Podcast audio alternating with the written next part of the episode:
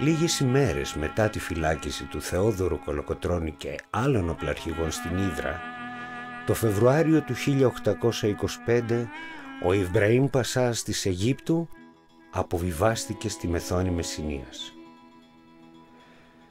Μαζί του είχε φέρει κάμποσες χιλιάδες τακτικούς Αιγυπτίους στρατιώτες εκπαιδευμένους με ευρωπαϊκά πρότυπα και ήταν αποφασισμένος να πνίξει την Επανάσταση στο αίμα μια για πάντα.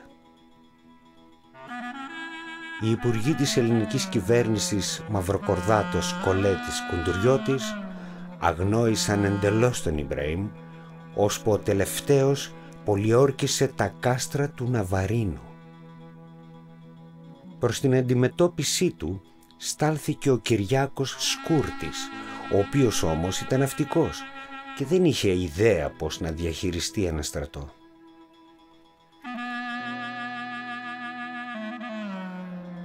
Ο Γρηγόριος Δίκαιος Φλέσας ή αλλιώς όπως ήταν ευρύτερα γνωστός Παπαφλέσας ήταν τότε υπουργός Εσωτερικών και Αστυνομίας. Τον προηγούμενο χρόνο, όταν μενόταν ο εμφύλιος πόλεμος μεταξύ των στρατιωτικών και των πολιτικών, ο φιλόδοξος Παπαφλέσας ήταν αντίπολος του Κολοκοτρώνη και μάλιστα είχε συνυπογράψει στο διάταγμα φυλάκισης των Ελλήνων οπλαρχηγών. Όταν όμως ο Ιμπραήμ πήρε το νεόκαστρο, ο Παπαφλέσας έκανε οτιδήποτε μπορούσε για να αποφυλακιστεί ο Κολοκοτρώνης. Ήξερε, όπως είχε γίνει πριν σχεδόν τρία χρόνια στα Δερβενάκια, πως μόνο ο Κολοκοτρώνης θα μπορούσε να σταματήσει τον Ιμπραήμ και είχε μετατραπεί ξαφνικά σε έναν από τους πιο θερμούς υποστηρικτές της αμνηστίας του γέρου του Μοριά. Ωστόσο, δεν μαζεύτηκαν αρκετές υπογραφές για την αποφυλάκησή του. Τότε ο Παπαφλέσας, οργισμένος, ζήτησε άδεια στρατολογίας από την κυβέρνηση. Τελικά του δόθηκε και εκείνος δεν έχασε καιρό. Παράτησε την άχρηστη κυβέρνηση στον Ναύπλιο και άρχισε να στρατολογεί πολεμιστές αποφασισμένος να σταματήσει εκείνος τον Ιμπραήμ.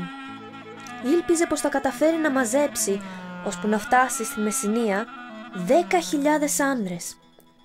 Τα αποτελέσματα αυτής της στρατολόγησης θα ήταν απογοητευτικά.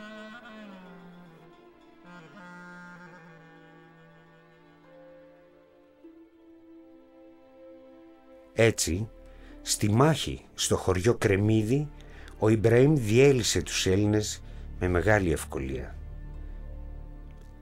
Λίγο αργότερα, στις 26 Απριλίου, το νησάκι της Φακτηρίας καταστράφηκε και το νεόκαστρο, το μεγαλύτερο κάστρο του Ναβαρίνου, παραδόθηκε στους Αιγυπτίους στις 11 Μαΐου του 1825.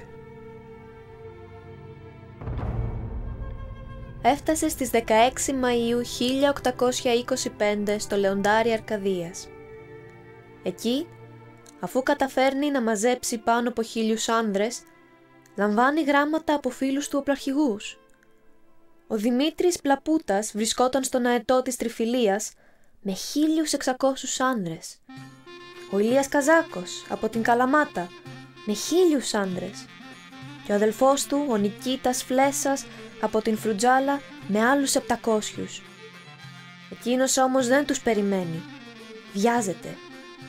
Γιατί; Λοιπόν, υπάρχουν δύο εξηγήσεις για αυτό. Ήθελε να εμποδίσει τον Ιμπραήμ να περάσει στην Αρκαδία από πολύ νωρίς και ήθελε να νικήσει σε μία τουλάχιστον μάχη τον Ιμπραήμ πριν γίνει η αποφυλάκηση του Κολοκοτρώνη προκειμένου να γίνει μία από τις πιο σημαντικές μορφές της Επανάστασης. Ο Παπαφλέσας είχε σε πολύ μεγάλη εκτίμηση τον εαυτό του και αν πετύχαινε μία νίκη κατά των Αιγυπτίων, ο κόσμος θα εντυπωσιαζόταν και θα είχε δόξα η σάξια του Κολοκοτρώνη.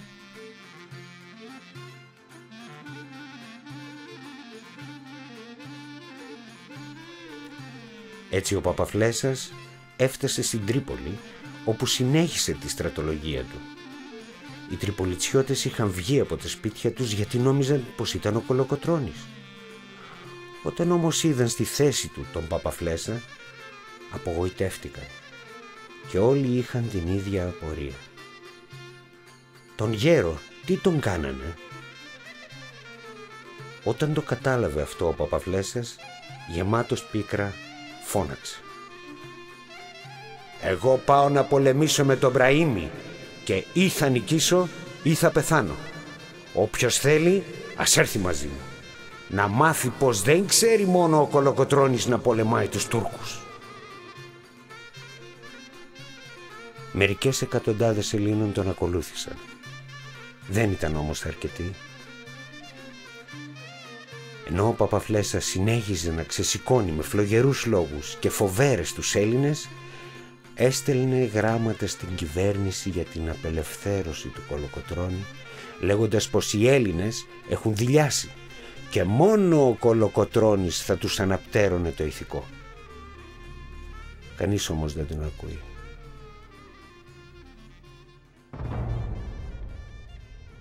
Πριν ξημερώσει, ο Παπαφλέσας έστειλε σκοπούς στα υψώματα του χωριού Βλαχόπουλο για να είναι ενήμερος για τις κινήσεις του εχθρού. Ο ίδιος είχε καταλάβει το μανιάκι, το οποίο τότε περιείχε τρεις λόφους. Εκεί, σε αυτούς τους λόφους, διαλέγει να οχυρωθεί.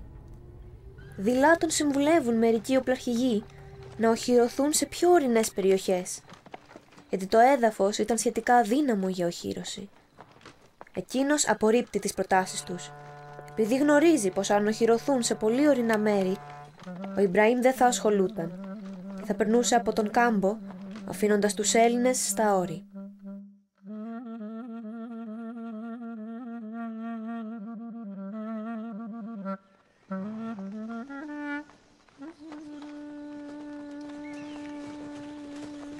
Έτσι λοιπόν ο Παπαφλέσας μπήκε στη Μεσσηνία και πέρασε μέσα από την Πόλιανη, τη γενέτειρά του, για να πάει στην Δράινα. Εκεί στρατολόγησε πολλούς πολεμιστές και τον ακολούθησαν οι οπλαρχηγοί Παπαγιώργης, Παναγιώτης Κεφάλας, Θανάσης Καπετανάκης και Πιερός Βοηδής Μαυρομιχάλης. Συνολικά οι Έλληνες δεν ήταν πάνω από 2.000. Στη Δράινα επίσης ο Παπαφλέσας μαθαίνει πως ο Ιμπραήμ έχει περάσει τα χίλια χωριά και σκοπεύει να διενυκτερεύσει εκεί με έξι χιλιάδες στρατιώτες. Το μισό του στράτευμα είναι μαμελούκι υπείς και οι υπόλοιποι είναι Αιγύπτιοι, πεζοί, με ντόπιους Αλβανούς και Τούρκους. Την ίδια στιγμή μαθαίνει πως ο Ηλίας Καζάκος δεν θα έρθει, γιατί δεν προλαβαίνει. Δεν τον ενδιαφέρει πολύ όμως και αμέσως ρωτάει τους χωρικούς πού θα μπορούσε να βλέπει καλύτερα την Πύλο και να μπορεί να συναπαντηθεί με τον Ιμπραήμ. Αν και η περιοχή γενικότερα δεν ήταν κατάλληλη για οχύρωση, εκείνοι του έδειξαν το μανιάκι. Τρέχει ο Παπαφλέστας λοιπόν γρήγορα για το μανιάκι. Είναι 17 του μήνα, νύχτα προχωρημένη.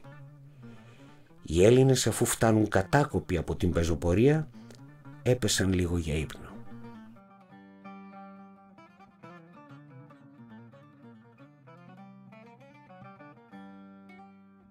Έτσι αποφασίστηκε να οχυρωθούν στο Μανιάκι.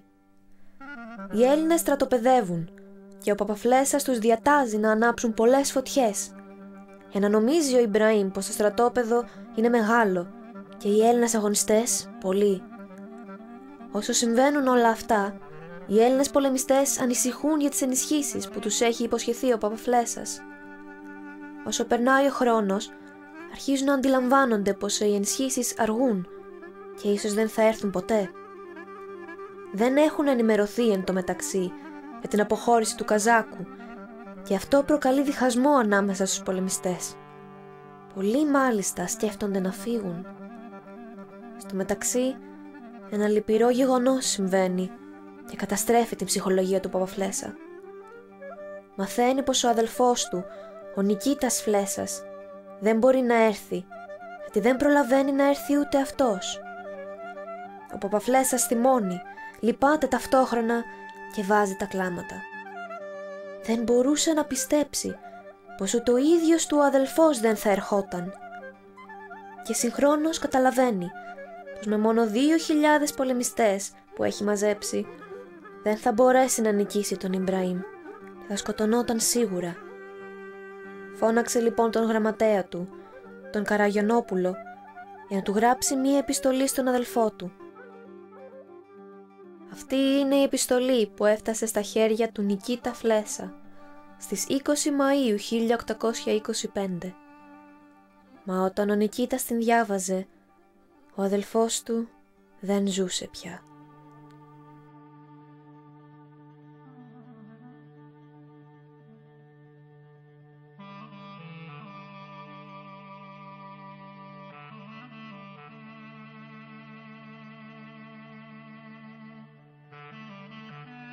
Νικήτα,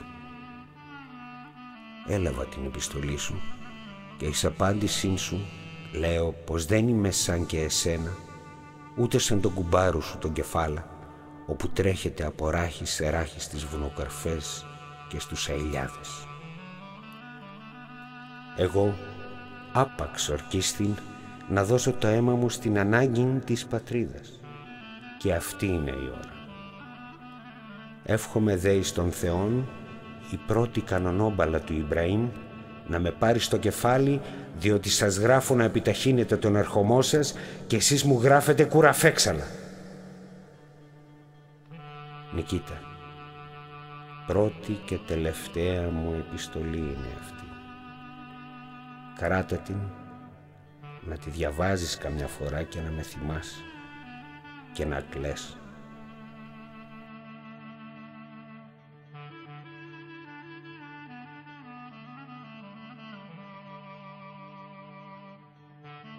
Το βράδυ της ίδιας ημέρας, καταφθάνει στο ελληνικό στρατόπεδο, ο Αμερικάνος γιατρός Σάμνιουελ Χάου είχε ακούσει από νωρίς πως ο Παπαφλέσας θα εκστράτευε κατά του Ιμπραήμ και εντυπωσιασμένος θέλησε να τον επισκεφτεί.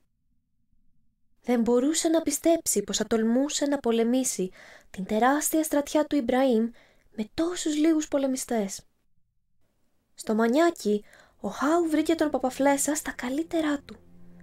Αν και όδευε προς τον θάνατο, ήταν καταχαρούμενος και του έλεγε συνέχεια πως θα νικήσει. Ο Χάου παραξενεμένος και εντυπωσιασμένος, έφυγε από το στρατόπεδο των Ελλήνων για να περιγράψει την συνάντηση με τον θρηλυκό παπά αργότερα.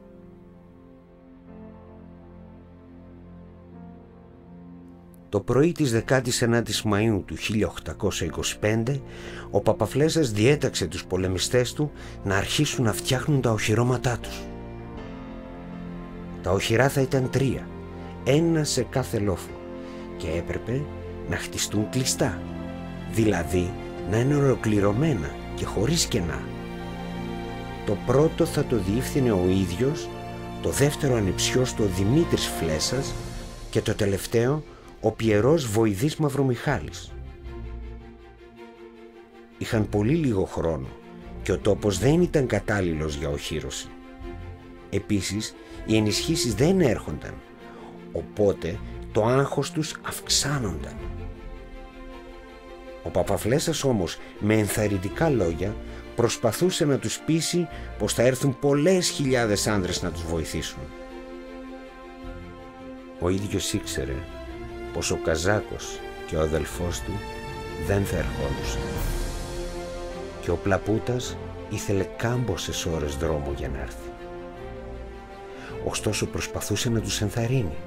Τους υπενθύμησε επίσης πως ακόμα κι αν δεν έρχονταν οι ενισχύσεις θα μπορούσαν να νικήσουν τον Ιμπραήμ και τους Αιγυπτίους αρκεί να πολεμούσαν σαν ήρωες.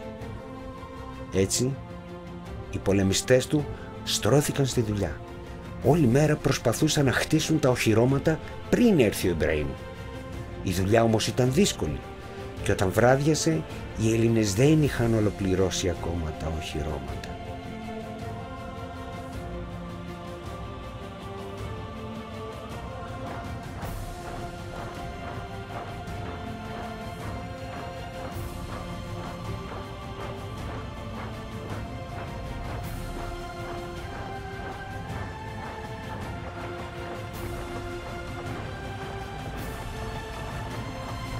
Κατά το ξημέρωμα της επόμενης ημέρας, την 20η του μηνός, Ο στρατός του Ιμπραήμ φάνηκε σε απόσταση μίας ώρας από τους Έλληνες. Οι τελευταίοι όταν είδαν τον τεράστιο αυτό στρατό πάγωσαν. Ο τόπος είχε μαυρίσει και μία δυνατή βουή από τους αλαλαγμούς των πολεμιστών αντιχούσε στον τόπο βούλωνε τα αυτιά των Ελλήνων. Απελπισμένοι, πολλοί από αυτούς ζήτησαν από τον Παπαφλέσα να εγκαταλείψουν τις θέσεις τους γιατί τα οχυρώματά τους ήταν μισοτελειωμένα. Τότε ένας από τους οπλαρχηγούς, ο Βοήδης Μαυρομιχάλης, οργισμένος από αυτές τις αντιδράσεις, είπε «Πάμε στα οχυρώματά μας και όποιος δεν μείνει, ας ακούσει των γυναικών τα μυρολόγια». Πολλοί πολεμιστές τότε άρχισαν να φεύγουν. Σε λίγο χρόνο οι μισοί και παραπάνω είχαν φύγει. Λιγότεροι από χίλιοι είχαν μείνει τώρα στο μανιάκι. Ο Ιμπραήμ μόλις είδε τις αδύναμες θέσεις των Ελλήνων διέταξε το υπηκό του να κυκλώσει όλη την περιοχή για να μην μπορούν οι Έλληνες που είχαν μείνει να ξεφύγουν. Ύστερα διέταξε τους Αλβανούς και τους Τούρκους να επιτεθούν πρώτοι. Οι Έλληνες του μεταξύ έχουν λάβει τις θέσεις τους όπως τους είπε ο Παπαβλέσας. Οι πρώτοι Τούρκοι και Αλβανοί φτάνουν σε απόσταση βολής από τα οχυρώματα των Ελλήνων και αρχίζουν να πυροβολούν. Οι Έλληνες ανταποδίδουν τους πυροβολισμούς με πρώτο και καλύτερο τον Παπαφλέσα. Οι Τούρκοι και οι Αλβανοί δεν αργούν να υποχωρήσουν με βαριές απώλειες. Οι Έλληνες από την άλλη έχουν ελάχιστους νεκρούς. Ανάμεσά τους είναι και ο Παναγιώτης Κεφάλας, ο άνθρωπος που σήκωσε τη σημαία στα τείχη της Τρίπολης το 1821.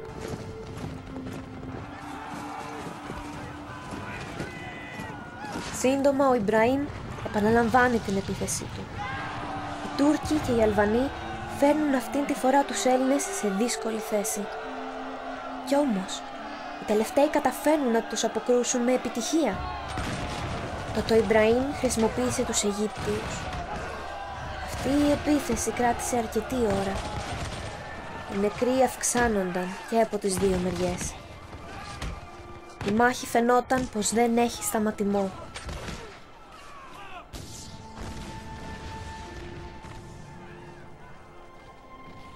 Όταν έφτασε το μεσημέρι, οι Αιγύπτιοι σταμάτησαν για να φάνε και να κάνουν πολεμικό συμβούλιο. Οι Έλληνες τότε βρήκαν την ευκαιρία να φάνε και εκείνοι τα ψωμοτήρια τους και να πιούν λίγο δροσερό νερό. Ο μαγιάτικος ήλιος τους έκαιγε για τα καλά.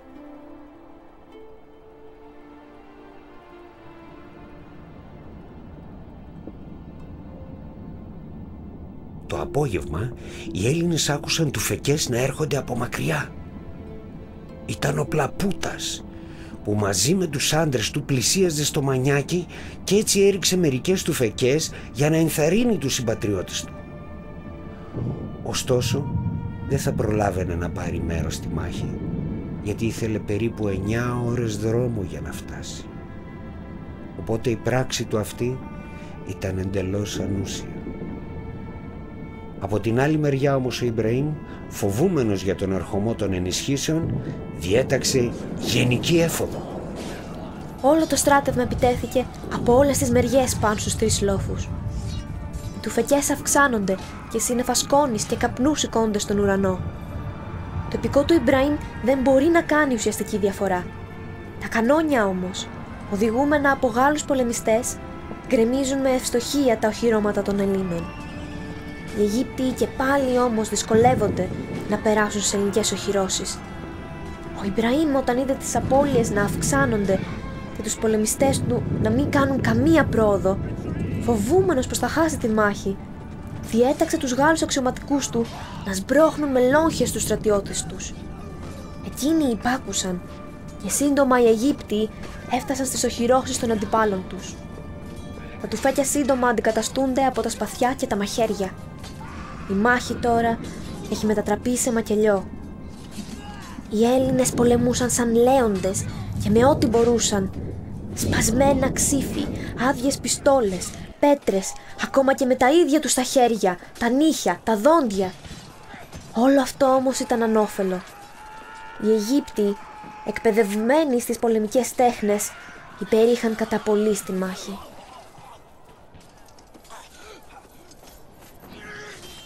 Το πρώτο οχυρό που έπεσε ήταν αυτό του Δημήτρη Φλέσσα. Σειρά είχε του θείου του. Σύντομα οι Έλληνες άρχισαν να πέφτουν ο ένας μετά από τον άλλο.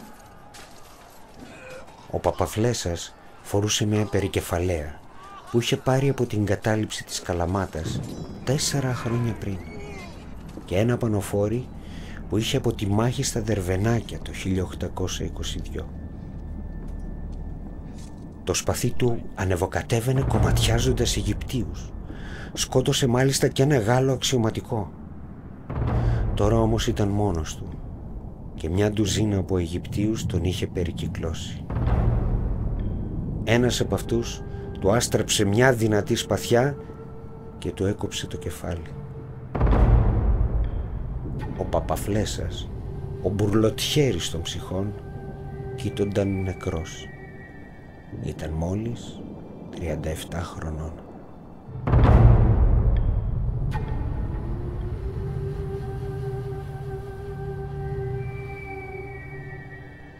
Το τελευταίο χειρό που έπεσε ήταν του Βοηδή Μαυρομιχάλη, μιας και ήταν το ισχυρότερο. Η μάχη είχε κρατήσει επτά ώρες και όλοι οι Έλληνες έπεσαν νεκροί, εκτός από έναν, τον Δημήτρη Χίο, τον σημεοφόρο των Ελλήνων. Αυτός, μόλις είδε πως οι συμπατριώτες του σκοτώνονταν, έσχισε την σημαία από το κοντάρι την έδεσε στην ζώνη του και με το σπαθί στο χέρι κατάφερε να διαφύγει.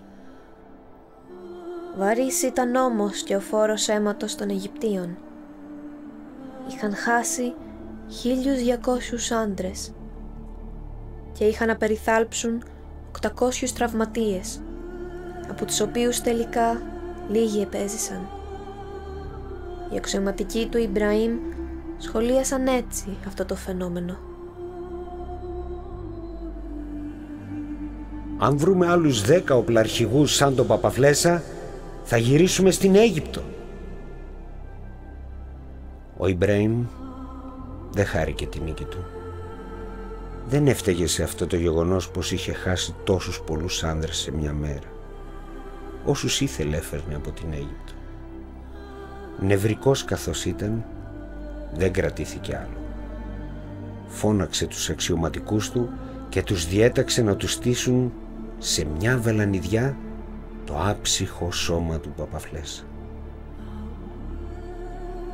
Ήθελε να δει το άτομο που του είχε αντισταθεί με τέτοια γενναιότητα εναντίον του. Σύντομα το βρήκανε, αλλά δεν είχε το κεφάλι του. Ο Ιμπρέιμ διέταξε να το φέρουν και αυτό. Τελικά το βρήκαν και το αναγνώρισαν λόγω της περικεφαλαίας του. Πήραν το σώμα του, το έπλυναν, του χτένισαν τα μαλλιά και τη γενιάδα και τέλος το έστησαν στη βελανιδιά. Ο Ιμπραήμ βγήκε από τη σκηνή του να τον δει. Έμοιαζε ολοζώντανος. Ο Πασάς κοιτούσε εντυπωσιασμένο τον εχθρό του από πάνω ίσα με κάτω. Δεν χόρτενα να μην βλέπει τον άντρα που δεν δίλιασε να τον πολεμήσει, που δεν φοβήθηκε το στρατό του. Έτσι, πλησίασε το σώμα του περισσότερο. Σηκώθηκε στις μύτες των ποδιών του και του φίλησε το μάγουλο. Ύστερα γύρισε στους αξιωματικούς του και τους στρατιώτες του και τίμησε τον ηρωικό Παπαφλέσα με αυτά τα λόγια. Κρίμα. Καλύτερα να παθαίναμε άλλη τόση ζημιά και να τον είχαμε στο πλευρό μας, παρά να πεθάνει αυτός ο Λιβέντης.